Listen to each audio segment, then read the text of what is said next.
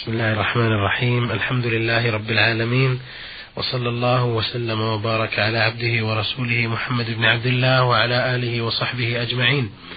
آه، ايها المستمعون الكرام السلام عليكم ورحمه الله وبركاته واهلا ومرحبا بكم في هذا اللقاء الجديد من لقاءات نور على الدرب. يسرنا ان نكون في هذا اللقاء بصحبة سماحة الشيخ عبد العزيز بن عبد الله بن باز الرئيس العام لإدارات البحوث العلمية والإفتاء والدعوة والإرشاد وذلك ليتولى سماحته مشكورا الإجابة على ما لدينا من رسائل. في مطلع الحلقة نكمل رسالة آه، سابقة للأخ بدري محمد حامد مصري الجنسية ويعمل آه، بالرياض. يقول في رسالته آه، ما حكم ختان البنات؟ فإنه لا بد من فعل ذلك عندنا وقد قال لي بعض الناس إنه لا يجوز لأن فيه مثلة أو تعذيب فما حكم ذلك؟ بسم الله الرحمن الرحيم. الحمد لله وصلى الله وسلم على رسول الله وعلى آله وأصحابه ومن اهتدى بهدى أما بعد فالختان للبنات سنة مؤكدة وهكذا للرجال كله سنة مؤكدة. وذهب جمع من أهل العلم إلى وجوب ذلك في حق الرجال.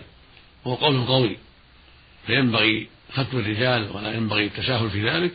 وهكذا يستحب خلط النساء إذا تيسر من يعرف ذلك من الخاتنات أو الخاتنين نعم.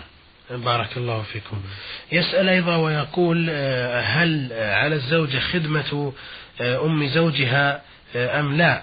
وما الحكم في ذلك؟ لأن هذا سبب مشكلة عندنا في البيت ويجعلني أحيانا ألجأ إلى التفكير في الطلاق. وقد سألت في بلدة مصر أحد المشايخ فقال حاول أن توفق آه، بين أمك وزوجتك علما بأن الزوجة يتيمة وليس لها أحد سواي آه، ولي منها أبناء ووالدتي ليست كبيرة السن ولله الحمد وعندها بنات في المنزل والتوفيق بينهما أصبح مستحيلا فهل يجوز لي أن أعمل لي بيتا مستقلا لي وزوجتي وأترك والدتي وإخوتي؟ ما الحكم في ذلك؟ بارك الله فيكم. خدمة المرأة لزوجها وأهل زوجها أمر يختلف بحسب العرف في البلاد. وكان أزواج النبي صلى الله عليه وسلم يخدمن بيوتهن.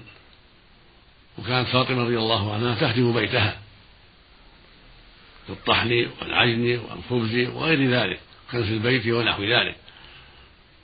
فالذي ينبغي للمرأة أن تخدم زوجها وتخدم البيت وإذا كان في البيت أمه أو أخته أو بناته فالمشروع لها أن تخدم ذلك أن تخدمهن إذا كان العرف في بلادها كذلك.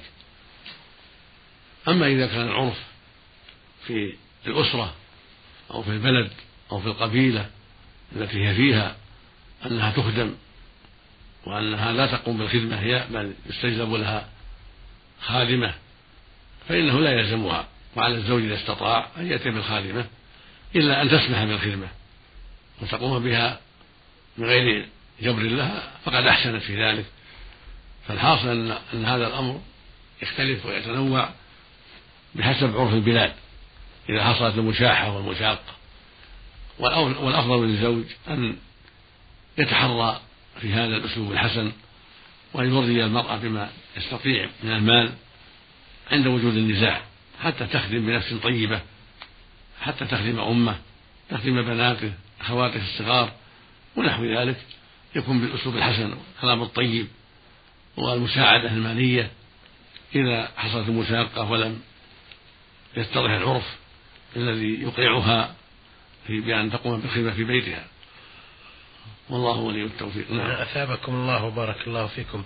ولكن إذا استطاع أن يرضي والدته وينتقل في بيت مستقل لا حرج عليه. لا حرج عليه. إلا أن تأبى والدته. إذا كانت الوالدة تأبى أن يخرج لأنها محتاجة إليه أو لأسباب أخرى فلا ينبغي الخروج لأن برها واجب طاعتها مهمة. قد يكون إخوته الذين في البيت لا يقومون مقامه ولا يسدون مسدة فالحاصل أنه ينبغي أن يلاحظ أمه ويستشيرها فإذا سمحت فلا مانع من خروجه في بيت مستقل.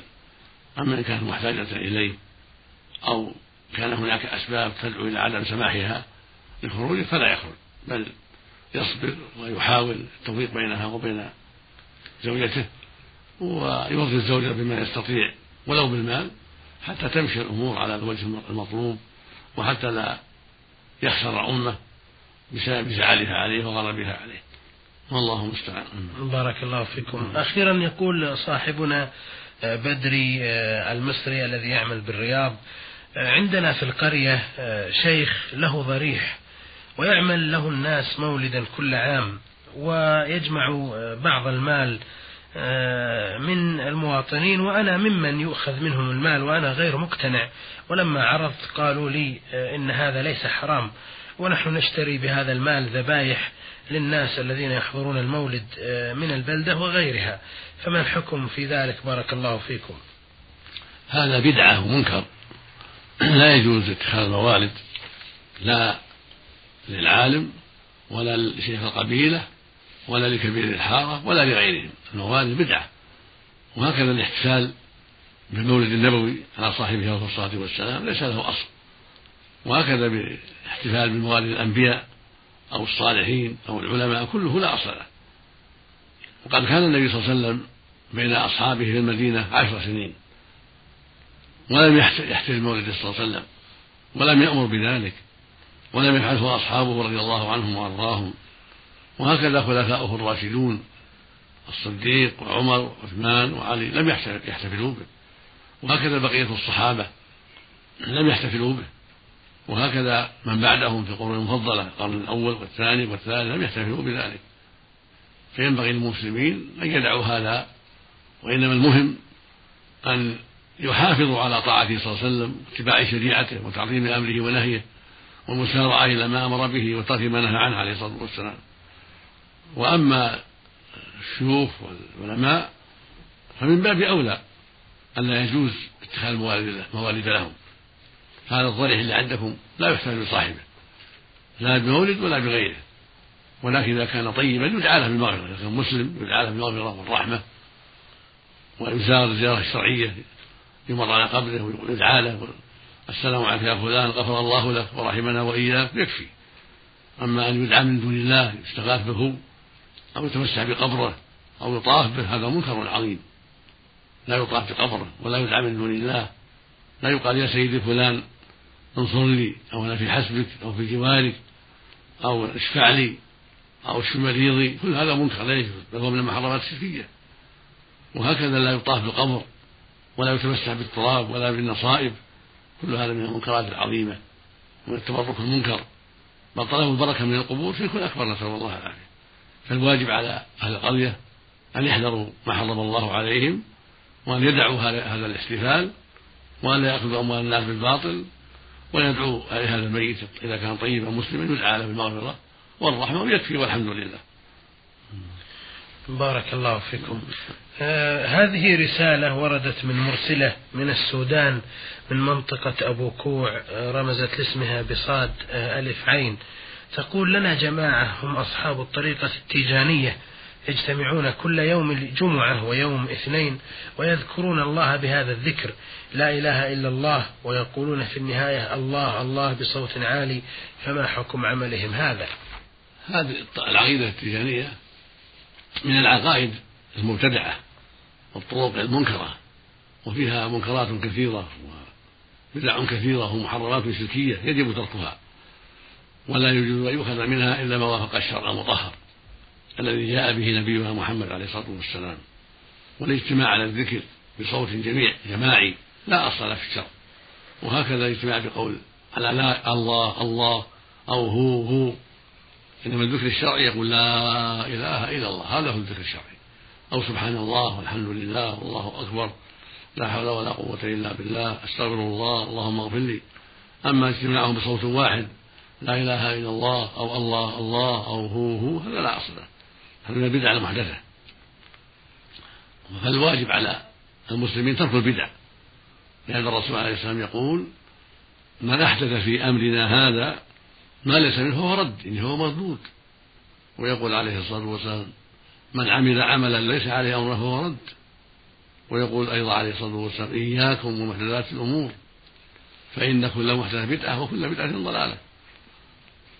وكان يخطب في الجمعة يقول صلى الله عليه وسلم أما بعد فإن خير الحديث كتاب الله وخير الهدي هدي محمد صلى الله عليه وسلم وشر الأمور محدثاتها وكل بدعة ضلالة.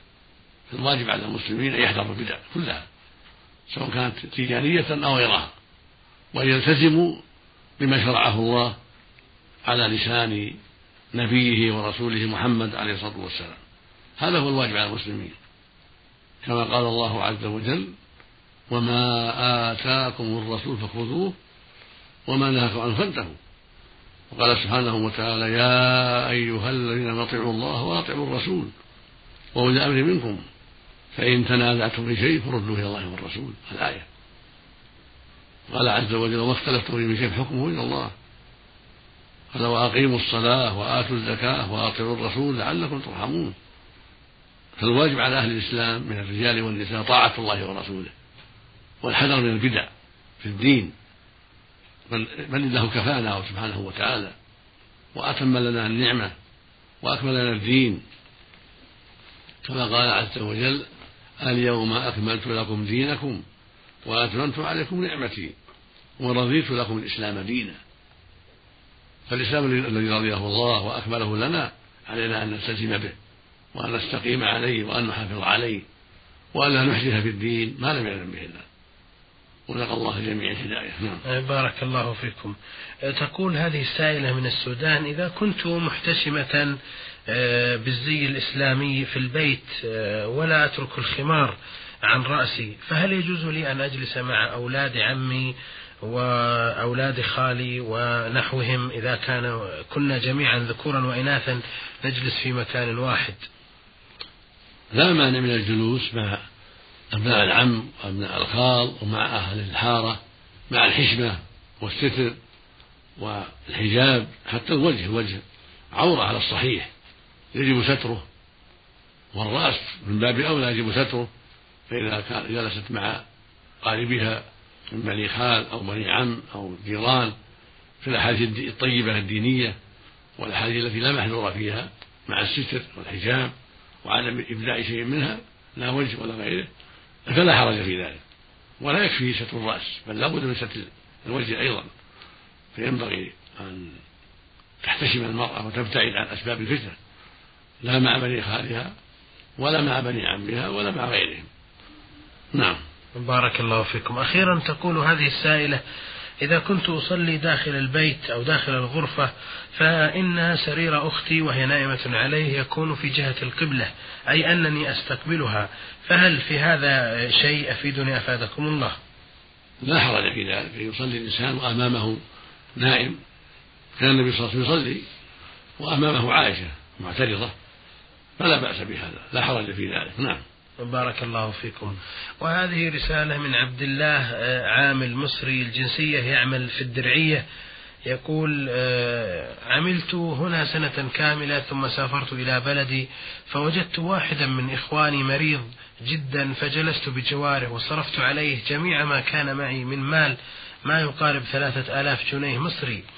علما بأن لي آه، أخوي لي أخوان آخران طلبت منهم مساعدتي فرفضوا وكذلك والدي آه، متوفى ووالدتي على قيد الحياة وتملك قطعة أرض وبعض من المال وطلبت منها أن تساعدني فرفضت مع العلم أن لي أولاد وزوجة وأصرف عليهم. فسؤالي لو تركت المبلغ لأخي بدون مقابل هل علي إثم علما بأن أولادي محتاجين لهذا المبلغ؟ أفيدوني بارك الله فيكم. أما إنفاقك على أخيك المريض وعنايتك به فهذا أمر طيب ومشروع وصلة رحم وأنت مأجور وأبشر بالخلف والأجر من الله عز وجل. لكن إذا كان أولادك في حاجة وزوجتك في حاجة فالواجب عليك أن تبدأ بهم وبحاجتهم. وأما أخوك المريض فعليك أنت والوالدة وإخوانك التعاون في هذا في شأنه وفي الإنفاق عليه. أما إذا كنت تستطيع أن تنفق عليه وعلى أولادك فلك الأجر وأنت حينئذ تكون غلبتهم في الأجر وحصلت الخير العظيم. فعليك أن تنظر في الأمر فإذا كنت تستطيع الإنفاق على أخيك المريض وعلى أولادك فافعل وأبشر بالخير. ولو تأخر إخوانك عن مساعدتك ولو تأخر تأخرت أمك كذلك يكون لك الأجر كله وأنت على خير عظيم. يقول النبي صلى الله عليه وسلم من أحب أن يبسط له في رزقه وأن ينسأ له في أجل فليصل رحمه. وهذا من صلة الرحم. وأنت في هذا مشكور على عملك. وسوف يعوضك الله عن ما فعلت خيرا كثيرا مع صلاح النية. فاستقم وأبشر بالخير واجتهد في الإنفاق على أولادك حاجتهم وعلى أخيك. حسب الطاقة والإمكان ولو بالقرض ولو بالدين بالاستدانة من بعض المحبين وسوف يغفر الله عنك. يقول النبي صلى الله عليه وسلم من أخذ أموال الناس يريد أداءها أدى الله عنه ومن أخذها يريد إتلافها أتلفه الله. فأنت إذا اقترضت من بعض إخوانك أو استدنت من بعض إخوانك من أجل الإنفاق على أخيك المريض وعلى أولادك فالله سوف فالله سبحانه سوف يعينك ويسهل أمرك. ويوفي عنك سبحانه وتعالى. فاستقم وأحسن الظن بمولاك جل وعلا وأنفق على أخيك وعلى أولادك. وادعو الله للوالدة بالخير والتوفيق. وادعو الله لأخويك بالتوفيق والهداية. واستعن بربك في كل خير. بارك الله فيكم. وهذه رسالة آه، وردتنا من آه، أبو بكر صالح داود حسين سوداني مقيم بمنطقة حفر الباطن بالمملكة. يقول إذا كان الإنسان توضأ ثم شرب الدخان وصلى مباشرة وربما يؤم الناس فقد وقد قلنا لمن يفعل ذلك إن الدخان ينقض الوضوء فقالوا لنا ليس بصحيح فما الحكم في هذا؟ الدخان لا ينقض الوضوء ولكنه محرم خبيث يجب تركه. لكن لو شربه وصلى لم لم تبطل صلاته ولم يبطل وضوءه. لأنه حشيش من الحشيش المعروف لكنه حرم لمضرته. فالواجب على متعاطيه أن يحذره وأن يدعه ويتقي شره فلا يجوز له شراؤه ولا استعماله ولا تجوز التجارة فيه. فيجب على من يتعاطى ذلك يتوب إلى الله وأن يدع التجارة فيه. يقول الله سبحانه يسألونك ماذا أحل لهم قال الله عز وجل قل أحل لكم الطيبات. فالله عز وجل لم أحل لم لم يحل لنا إلا الطيبات. وهي المغذيات النافعات. وقال سبحانه في وصف النبي صلى الله عليه وسلم ويحل لهم الطيبات ويحرم عليهم الخبائث. ولا ريب أن الدخان والمسكرات كلها من الخبائث. وهكذا الحشيشة المسكرة المعروفة من الخبائث. فيجب ترك ذلك. وهكذا القاتل المعروف في اليمن من الخبائث لأنه يضر ضررا كبيرا ويترتب عليه تعطيل الأوقات وضياع الأوقات. وقد ذكر جمع من أهل المعرفة به من أهل اليمن وغيرهم فيه مضار كثيرة.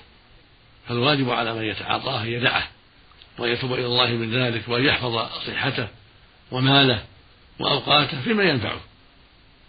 الواجب على المؤمن أن يضيع أوقاته في غير طائل وهذا القاتل يضيع الأوقات ويضر متعاطيه ويتلف ماله في غير طائل فالواجب على المؤمن أن يحذر ما يضره في دينه ودنياه. ومن ذلك الدخان والقات وأنواع المسكرات يجب الحذر منها كلها مع التوبة الصادقة النصوح مما سبق. ولا تجوز التجارة في ذلك. بل يجب ترك ذلك وعدم التجارة فيه لأنه يضر المسلمين. نسأل الله للجميع الهداية والتوفيق. أثابكم الله. آه هذه الرسالة وصلت إلينا من العراق آه بغداد المدائن من علي العكيدي يقول فيها ما معنى قول الرسول صلى الله عليه وسلم؟ خذ من القرآن ما شئت لما شئت. لا أعرف هذا الحديث ولا أعتقد أنه صحيح. القرآن كلام الله عز وجل. فينبغي المؤمن أن يكثر من تلاوته. وهكذا المؤمنة ينبغي أن يكثر من تلاوته مع تدبر والتعقل والعمل. لقول الله سبحانه كتاب أنزلناه إليك مبارك ليدبروا آياته وليتذكر أولو الألباب. ولقوله سبحانه إن هذا القرآن يهدي للتي هي أقوم. ولقوله عز وجل قل هو للذين آمنوا هدى وشفاء. ولقوله سبحانه وتعالى أفلا يتدبرون القرآن أم على قلوب أقفالها. فكتاب الله فيه الهدى والنور. فينبغي للمؤمنين جميعا والمؤمنات العناية بهذا الكتاب العظيم تلاوة وتدبرا وتعقلا وعملا في الليل والنهار وفي كل وقت. أما لفظ من القرآن ما شئت ما شئت فلا أعرف له صحة. لكن فسر بمعناه يعني يخل منه العلاج يقرأ على المريض يعالج به المريض. هذا لا محذور فيه الله جعل الشفاء. أما إذا أراد معنى آخر فلا نعلمه أصلا في هذا الأثر. هذا الأثر لا نعلمه أصلا نعم. بارك الله فيك. ويمكن أن نراجعه ونلتمس أصله ونبين هذا في حلقة أخرى إن شاء الله. لا لا بد من البحث عنه إن شاء الله. نعم. إن شاء الله. يقول أيضا قرأت في كتيب صغير اسمه الحصن الحصين من كلام رب العالمين أن من يقرأ هذه الآية آه، لا يموت في يومه وفيه سبع آيات آه، يقول عنها إنها المنجيات. ثم ذكر بسم الله الرحمن الرحيم لقد جاءكم رسول من أنفسكم عزيز عليه ما عنتم حريص عليكم بالمؤمنين رؤوف رحيم إلى آخر الآية. فما حكم ذلك؟ ليس بصحيح ليس بصحيح هذا ليس بصحيح. والحصن الحصير يجمع أحاديث ضعيفة وأحاديث غير صحيحة فلا يعتمد على ما يذكر بل لابد من المراجعة مراجعة الأحاديث في كتب الأصول ومراجعة كلام أهل العلم فيها حتى يعلم طالب العلم صحتها. نعم. بارك الله فيكم. هذه رسالة من يحيى السيد علي مصري يعمل في العراق. فيها سؤال الحقيقة يسوقه على أنه شيء مسلم يقول فيه يقول الرسول صلى الله عليه وسلم أبخل البخلاء من ذكرت عنده ولم يصلي علي. يقول هذا السائل وأنا عند صلاة العشاءين أصلي آه، عندما يكون الراديو بجواري وأصلي مع إذاعة نداء الإسلام. ويذكر بجواري الرسول يعني نعته وأنا في الصلاة فهل أصلي عليه أثناء الصلاة أم أن ذلك ينقص آه، صلاتي؟ أفيدني أفادكم الله. لا حرج في ذلك. إذا صليت في صلاتك فلا بأس. إذا مر ذكره صلى الله عليه وسلم صلي عليه لا بأس. اللهم صل عليه. وقد جاء في الحديث الصحيح رأي ما أمه ذكرت, عنده فلم يصلي عليك. قاله جبرائيل للنبي صلى الله عليه وسلم ما أمه امرئ ذكرت عنده فلم يصلي عليه فالصلاة عليه الصلاة والسلام عند ذكره مشروعة. قال بعض أهل العلم تجب وهكذا من البخل القبيح عدم الصلاة عليه. والحديث المذكور له أصل. فمن البخل المنكر القبيح أن يمر عليك ذكر النبي صلى الله عليه وسلم ثم لا تصلي عليه عليه الصلاة والسلام. فالسنة للمؤمن إذا سمع ذكره صلى الله عليه وسلم أن يصلي عليه. وهكذا في صلاته في آخر الصلاة وفي الشهر الأول يصلي عليه عليه الصلاة والسلام. وهكذا في يوم الجمعة يكثر من الصلاة عليه عليه الصلاة والسلام. وهكذا بعد الأذان يصلي عليه عليه الصلاة والسلام ثم يقول اللهم رب هذه الدعوة التامة إلى آخرة. والمشروع ذكره الصلاة عليه دائما عليه الصلاة والسلام. في الحديث الصحيح يقول صلى الله عليه وسلم من صلى عليه واحدة صلى الله عليه بها عشرة. نعم. أثابكم الله. لكن موضع تعجبي في السؤال سماحة الشيخ أن صاحبنا ذكر أنه يصلي مع الراديو صلاة المغرب والعشاء من الحرم. فما حكم صلاته هذه؟ كان يقتدي به لا يجوز. أما كان يسمع أو يوافق صلاته والراديو يشتغل هذا لا يضر لكن ينبغي تسكيته حتى لا يشوش عليه. إذا كان يصلي يسكت الراديو حتى لا لا يحصل التشويش. إذا فرغ فتحه. أما إن كان المقصود أنه يتأسى يقتدي بصلاة الحرم هذا لا يجوز. بل يصلي مستقلا. لا يدفع الحرم. نعم. هذا المفهوم من سؤاله. نعم. أثابكم الله. يسأل أيضا ويقول ما الحكم في الصلوات الفائتة علي؟ هل علي قضاؤها أم ماذا أفعل؟ لأنني سمعت حديثا عن أنس رضي الله عنه يقول قال رسول الله صلى الله عليه وسلم من فاتته صلاة ولم يحسها فليقم في آخر جمعة من رمضان ويصلي أربع ركعات ويستغفر الله بعدها. فهل هذا صحيح؟ أفيدوني أفادكم الله. ليس بصحيح ولا أصل له. ولكن عليه القضاء إذا ترك صلوات نسيانا أو لأسباب مرض يحسب أنه يسوغ له التأخير أو لنوم فإنه يقضيها. أما إن كان عمدا ترك الصلاة عمدا ثم تاب الله عليه فإنه لا يقضي لأن تركها عمدا كفر وكافر لا يقضي. هذا هو الصواب في في ترك الصلاة. إذا تركها ولو متهاونا لا لا جاهلا فإنه يكفر بذلك. أما إن ترك الصلاة عامدا جاحدا لوجوبها هذا يكفر عند جميع أهل العلم. لكن إذا كان يقر بوجوبها يعلم أنها واجبة عليه ولكنه تركها تهاونا وتكاسلا فهذا فيه نزاع بين أهل العلم والصواب الراجح في هذه المسألة كفره كفرا أكبر. فلا قضاء عليه لما ترك عمدا تهاونا. أما ما تركه عن مرض عن مرض يظن أنه في الشغلة التأخير أو تركه عن نسيان أو عن نوم هذا يقضي. لقول النبي صلى الله عليه وسلم من نام عن الصلاة أو نسيها فليصليها إذا ذكرها. لا كفارة إلا ذلك. وأما الذي يتركها عمدا تهاونا فهذا هو الذي لا يقضي وعليه التوبة إلى الله جل وعلا. لأن تركها تهاونا عمدا كفر أكبر. والتائب والكافر عليه التوبة. وإذا تاب لا يقضي لقوله سبحانه وتعالى قل للذين كفروا إن ينتهوا يغفر لهم ما سلف. ولقوله صلى الله عليه وسلم التوبة تهدم ما كان قبلها. والإسلام يهدم ما كان قبله. وقد صح عن رسول الله عليه الصلاة والسلام أنه قال العهد الذي بيننا وبينهم الصلاة فمن تركها فقد كفر. وقال عليه الصلاة والسلام رأس الأمر الإسلام وعمله الصلاة. وذروة سلامه الجهاد في سبيل الله.